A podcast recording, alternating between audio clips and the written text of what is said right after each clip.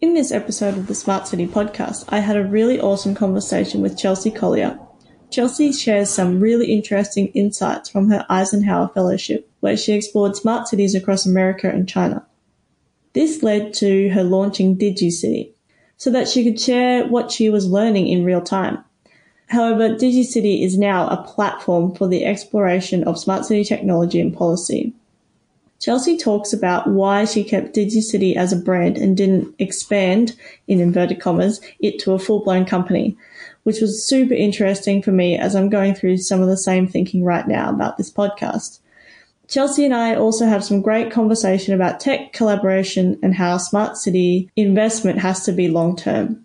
As always, I hope you enjoyed listening to this episode as much as I enjoyed making it. It's the Smart City Podcast. Whoa, with Smart City experts, here we go. Connecting smart technology, both big and small. Smart cities are making life better for all. Big data, emerging trends, self driving cars, and more. The Smart City Podcast is what you're looking for. So, hi, Chelsea. How you going? Great. How are you doing? Thanks so much, Zoe. No worries. Yeah, no, I'm doing really well. Let's jump straight in. And can you tell us a little bit about your background and what you're passionate about? Sure. Um, well, my background is is pretty broad reaching. It covers everything from entrepreneurship to economic development, social impact, technology, policy, I've worked all throughout the public and private sector, even nonprofit sector, and for a bit in grad school, um, university as well. So, why that's relevant to the smart cities conversation is that I can empathize a bit with each sector as um, we're all kind of going through this uh, wild transition, trying to create smarter, more connected communities um, the area of, of, smart cities to me is the perfect union and, and, nexus of all of those different groups. And it's also uh, some of the biggest challenges, but where the challenge is, uh, is where the opportunity is, in my opinion. Yeah, no, definitely. I think that broad background, um, broad range, I suppose, really helps when it comes to smart cities. So, what kind of sparked your interest in the smart city space? You know, I was really looking for a way to combine all of this different, um, and at the time it felt very disconnected experience throughout my professional career. Uh, I had the opportunity to apply for an Eisenhower Fellowship a couple of years ago, and actually ended up receiving that fellowship, which is what kicked off my my smart cities journey. And I always feel like I cheated a little bit when I chose smart cities as a topic because it was, it, I really couldn't choose between economic development and technology and policy and innovation. And it, it felt like I was choosing my favorite kid. So I, I, just decided to choose them all and put it under one large umbrella um, that is smart cities. And I'm so glad that I did because it's been such a rich experience. Um, the Eisenhower Fellowship that I chose was specific to studying smart cities across the US and also in China. So obviously two very, very different countries, different governmental systems, different histories, and very, very different applications when it comes to smart city um, implementation. So it's been uh, just a fascinating journey and, and I'm so grateful to be on it. Yeah, definitely. No, that sounds really exciting. Um, are there any specific technologies or concepts that you came across while you're doing this um, study tour or, or, or research um, in the US and China that you're really particularly interested in exploring? Yeah, it, definitely. And I think it's kind of a combination of three different yet connected. Um, and that seems like that's kind of the overarching theme as with everything smart cities is that it's all different, but it's all connected in, in some sort of way. Um, especially in China, looking, it's almost like stepping forward in time because they've been so focused on smart city and smart city technology um, with an eye to innovation. And so I really had a chance to experience the conversations of what life would look like in the future. Um, the technologies that are front and center in almost every single conversation is 5G, IoT, and AI. And when you list them that way, it sounds a bit like alphabet soup. but when you put it all together in a way that an ideal smart city would operate, it's really about the, the ultimate level of connectivity connecting devices that are in service of humans as opposed to um, human beings being in, in the middle and being the gatekeeper. Um, I think there's just such an awesome opportunity to leverage technology right now and let technology do what it does best so that we can expand the human experience and, and solve some of the most systemic challenges that our communities have faced for decades, if not centuries. Yeah, cool. So let's talk a little bit about what kind of projects and things you're working on at the moment. Sure. Well, as a result of the fellowship, I launched what I thought was just going to be a little blog um, called Digicity. And it was my way of sharing what I was learning in smart cities in real time. And when I received the fellowship, it was 2016. So um, in the US, at least, the area of smart cities was very, very new. Um, there was, besides, you know, really industry, uh, um, uh, folks who were re- very passionate and, and, focused on it, you know, kind of the, the, early adopters, there were very few people who knew what the term smart city meant. Um, so, you know, I just go to a regular party or people would ask me what I was working on or some sort of um, networking event and I'd say smart cities and, and I would just get blank stares. Today, just, you know, what, two and a half years later, that's a very, very different conversation, which is encouraging. Um, but at the time, I was like, oh gosh, I think this is all super interesting. I'm just going to talk as I and, and, write as I learn. So I started blogging um, and, and publishing my own opinions and then feature other thought leaders, just really smart people um, who had been studying this for a bit longer than I had. Um, and then I started visiting with cities who were getting ready to launch their own smart cities initiatives and interviewing them about what was their specific approach and why were they so focused early on? Um, what was their kind of magic? Applications that, that they were working on and, and how I could be of service in helping them to tell that story. So I would do that through um, written interviews and also by going to the cities and, and focusing some of their community leaders, which is just a fun way to get to know a city with some of the, the champions both within uh, government and external to government. So um, ever since that, and again, that was back in 2016, I've done maybe 14 different events through Digicity, and these are usually day long. Um, kind of 100 people in a room kind of events. And so it's a small circle of people, but a, a really in depth conversation.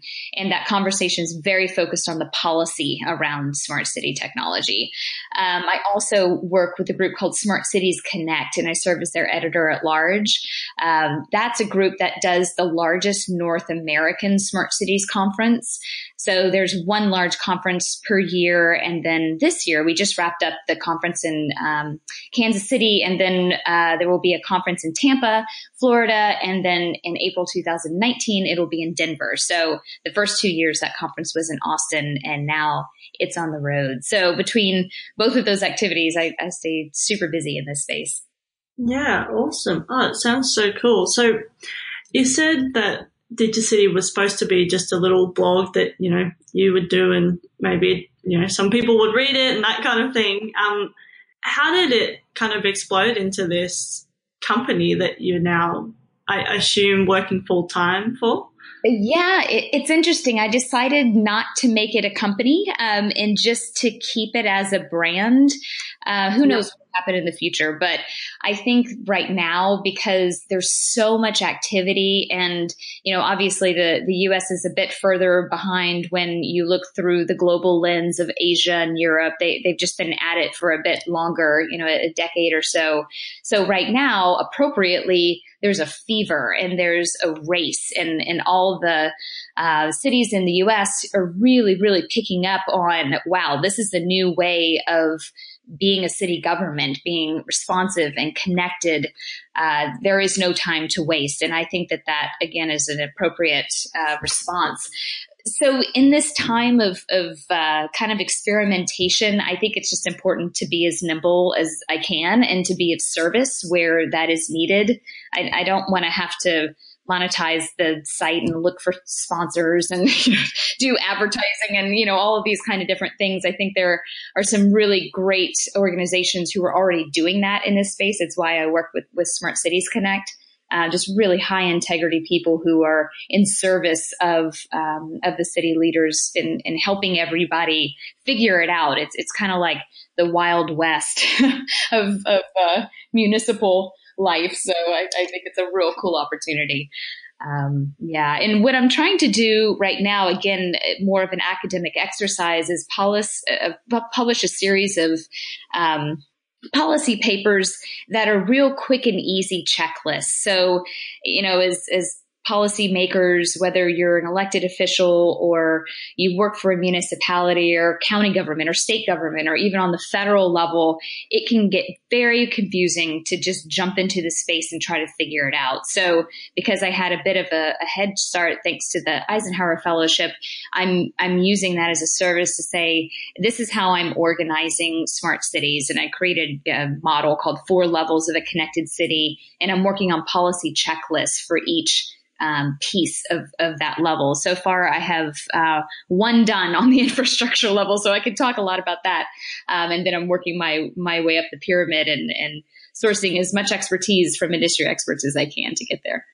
Yeah, wow. No, that sounds really cool. And I think it's definitely a, a valuable tool to have in the smart city space because I think there's a lot of people really interested. Like you said, there's lots of buzz and, and you know, frenzy and, and that kind of thing. But some, it's some people or, or a lot of people just go, I don't know where to start and I don't know what to do. What is this smart city? Okay, you can tell me it's, you know, connecting people and places with technology and all that kind of stuff, but how do I actually um, utilize a smart city or, or create this smart city as best I can without, you know, just getting caught up with the hype wave, I suppose. So yeah, I think that a tool just in policy is really important. And I think it's sometimes we forget about it. We look at all the technology and we kind of forget the stuff behind it that actually makes um, a government function or, you know, make and keeps people um, safe, connected, you know, all that kind of stuff as well. Exactly right. And I have such compassion for those city leaders. And I worked in state government for a while in economic development.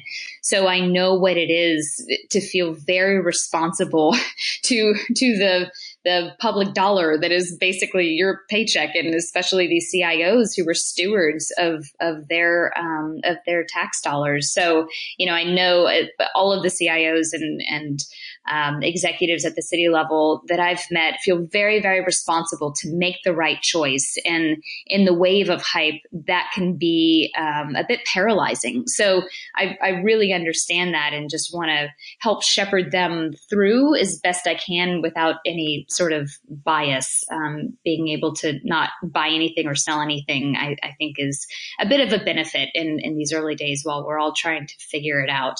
Yeah, no, I totally agree. I'm um, very similar in that sense where I really want to be this independent kind of resource or independent um, agency or body or whatever mm. uh, that then we can guide the smart city space and provide input and thought without having, you know, to think about where our paycheck is coming from. Right, that's right. I mean, we still have to think about that, obviously, because we still have to uh, pay our mortgages. But yeah, yeah, yeah, that independence is really important to me as well. Yeah. Cool. Um, so let's talk a little bit about America because that's kind of where you're based and what you're kind of focusing on.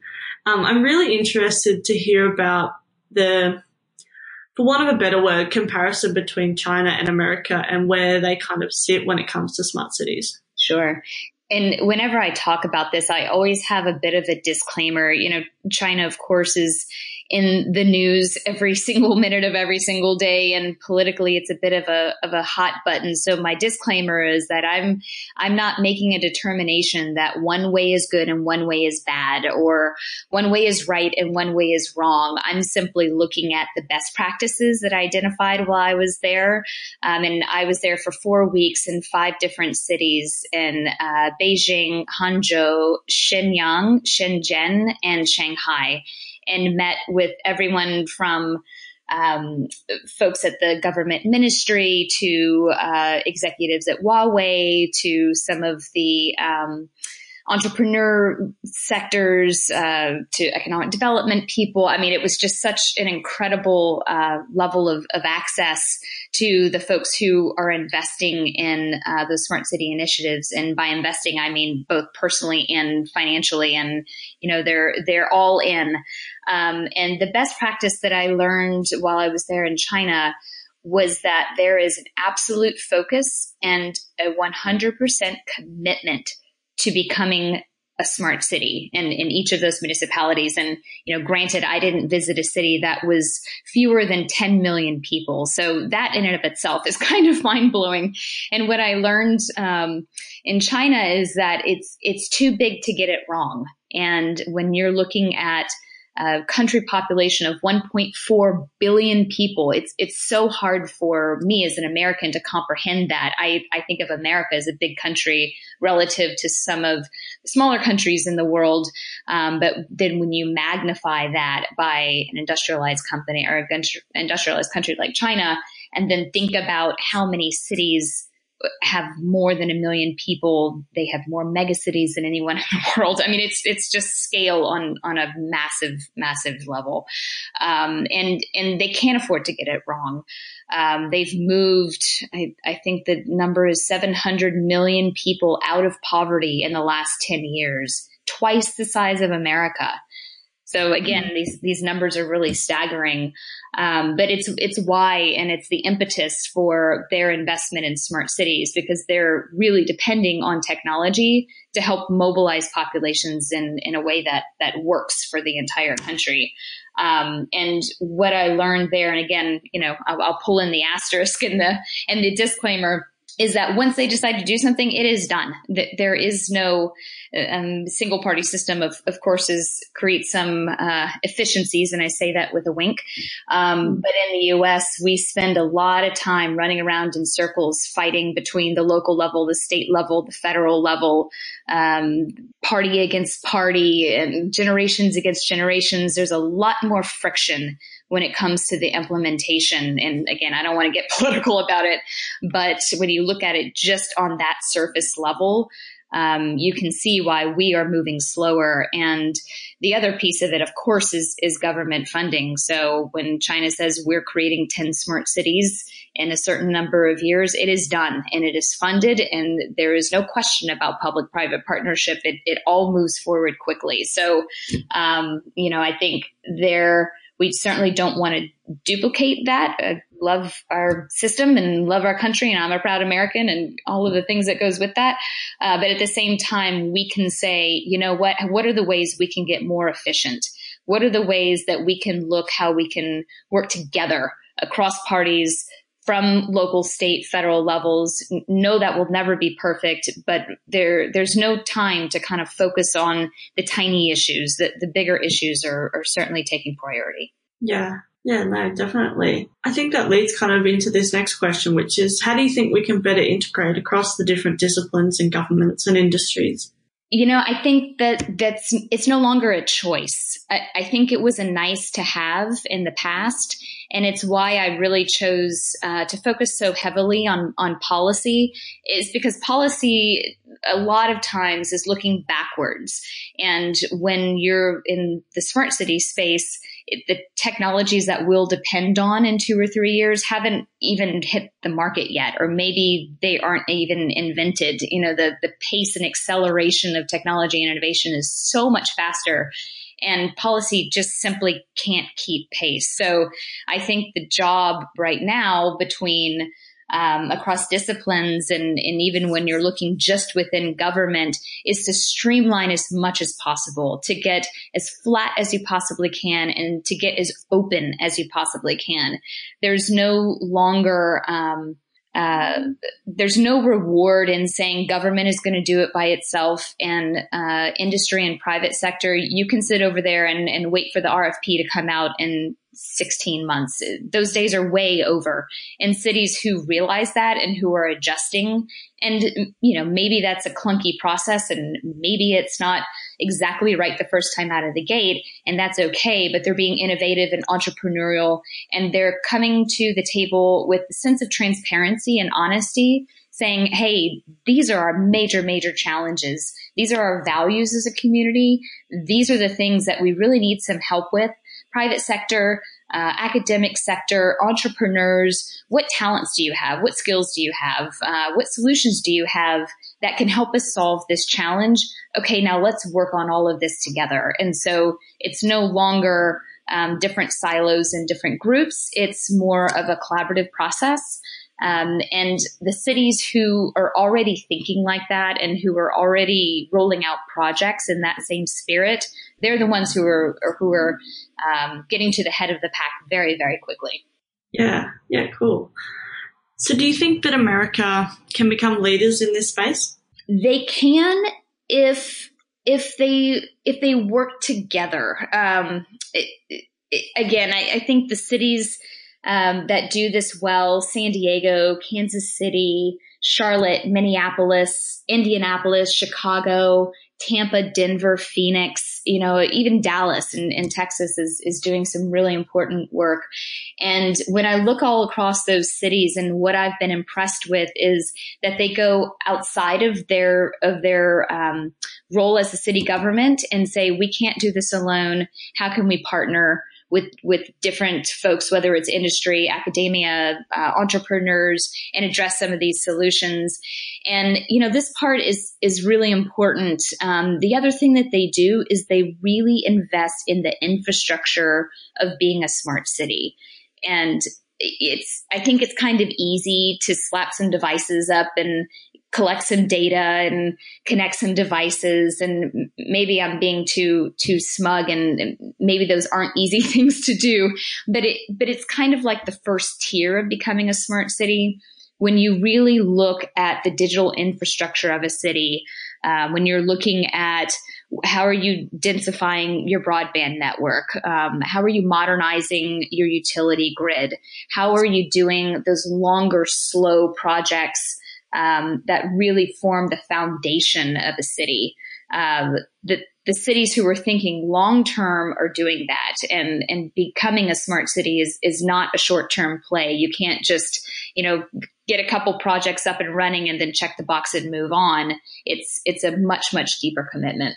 Yeah, no, definitely, I agree. I think that yes, things are moving quickly in you know the technology space, but the smart city is definitely a long haul, and uh, yeah, it doesn't just end when you put up some devices as well. Um, I think monitoring and maintenance are key aspects of smart cities that we need to make sure we're thinking about as well. Sure. And it's going to be so, really interesting, you know, and the 5G trials are already starting to roll out. But with, I'm just forecasting that that's going to be the big game changer when 5G rolls out in cities and you could really, really leverage that Internet of Things network where devices are connecting to devices. Then you can collect information and, and data on an entirely different level. And I think um, that's going to be the the real litmus test. Cities who are prepared for that and who are doing the work now to be ready for that rollout, and and maybe it'll be two years, maybe it'll be sooner. I don't know. Um, I, I, think then you'll start to see a real catapult. Um, and I was in Kansas City for the Smart Cities Connect conference, and their CIO Bob Bennett said something that just I can't get it out of my mind he kept talking about the digital rust belt, which I think is a very, very important message in that cities who get it right will will succeed and the ones who don't who are still stuck in that real traditional thinking um, the the way that government used to work, um, I think we'll we'll see some economic impacts that are not altogether positive. So I'm really hoping my work with DigiCity that I can just share as much information as I can with any city official or staff who wants it, who is on that journey to to becoming a smart city or at least a more connected city. Yeah, yeah. No, I think it's really important, um, and I think yeah, the traditional ways of thinking they'll just have to change. There won't be a question about it. Um, yeah, that's a, an, an interesting topic that I think we could talk for hours about. exactly right. And change is hard. I personally think change is fun, but I, I think I'm not in the majority about that. So, yeah, no, I, I think we're in the same boat there. I think yeah. change is fun. Um, it, I guess it is scary as well when it's it's happening before your eyes and you can't see that it's innately positive. I suppose. Yeah. Um, what do you think the emerging trends are that people aren't talking about at the moment? Yeah. You know, I, that question is a really good one. Um, and I guess it depends on who's not talking about it. Uh, one of the things that I really love to do is to go um, to conferences or access information from, from uh, kind of niche technology experts. And um, so to me, in, in my lens and what I surround myself with every day, it seems like everybody's talking about this all the time. But then I go outside of this kind of tech innovation policy space and I'm like, oh, wait, that's not all that anybody ever talks about. I forgot about that. Um, but I think blockchain is, is really going to be another um, kind of revolutionary technology and, and already is, is showing itself to be that. Um, it seems to me like everybody's talking about it, but I'm not sure if that's true in, in the broader, more general landscape. Um, we had a panel about blockchain with three, uh, two industry leaders and one uh, city slash university leader at the Smart Cities Connect conference. And it, it's just fantastic the way that they're thinking about um, creating distributed ledgers and increasing transparency and uh, I think that philosophy will will serve communities really well. Mm. Yeah, I, I agree with you. I think that maybe you and I are talking about blockchain in a more general sense, or people are talking about it in a more general sense. But I think that deep dive into what fundamentally it will disrupt um, once it becomes mainstream, mm-hmm. that conversation is not really happening. Yeah. Cool. Well, it's been awesome to talk to you, and the time's just flown. Um, I just have one last question, which is how can people connect with you? Oh, thank you for that. Um, I think the easiest way is through DigiCity. So the site is D-I-G-I dot C-I-T-Y. I have a newsletter you can subscribe to.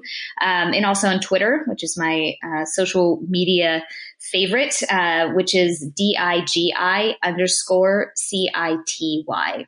Cool. Yeah, I can put all the links in the show notes. People can click away. And um, yeah, it's been really awesome to talk to you. Um, and I think we have so much more to talk about. We'll have to dive deeper in another conversation, I think. Definitely. I would love that. And thanks so much for doing this podcast. I think it's so important just to share different perspectives. And um, there's always so much to learn. And I've learned so much from you. So thank you. No worries. Thanks, Chelsea. Talk to you soon. Okay. Thanks, Sarah. It's the Smart City Podcast. Whoa. Thanks so much for listening to the Smart City Podcast. Show notes for this episode and all other episodes can be found at thesmartcitypodcast.com. If you have any questions or comments for me or any of my guests, connect with me via email zoe at thesmartcitypodcast.com or via the socials. I'm on Twitter and Facebook at smartcitypod. As always, I hope you enjoyed listening to this episode as much as I enjoyed making it. City Podcast is what you're looking for.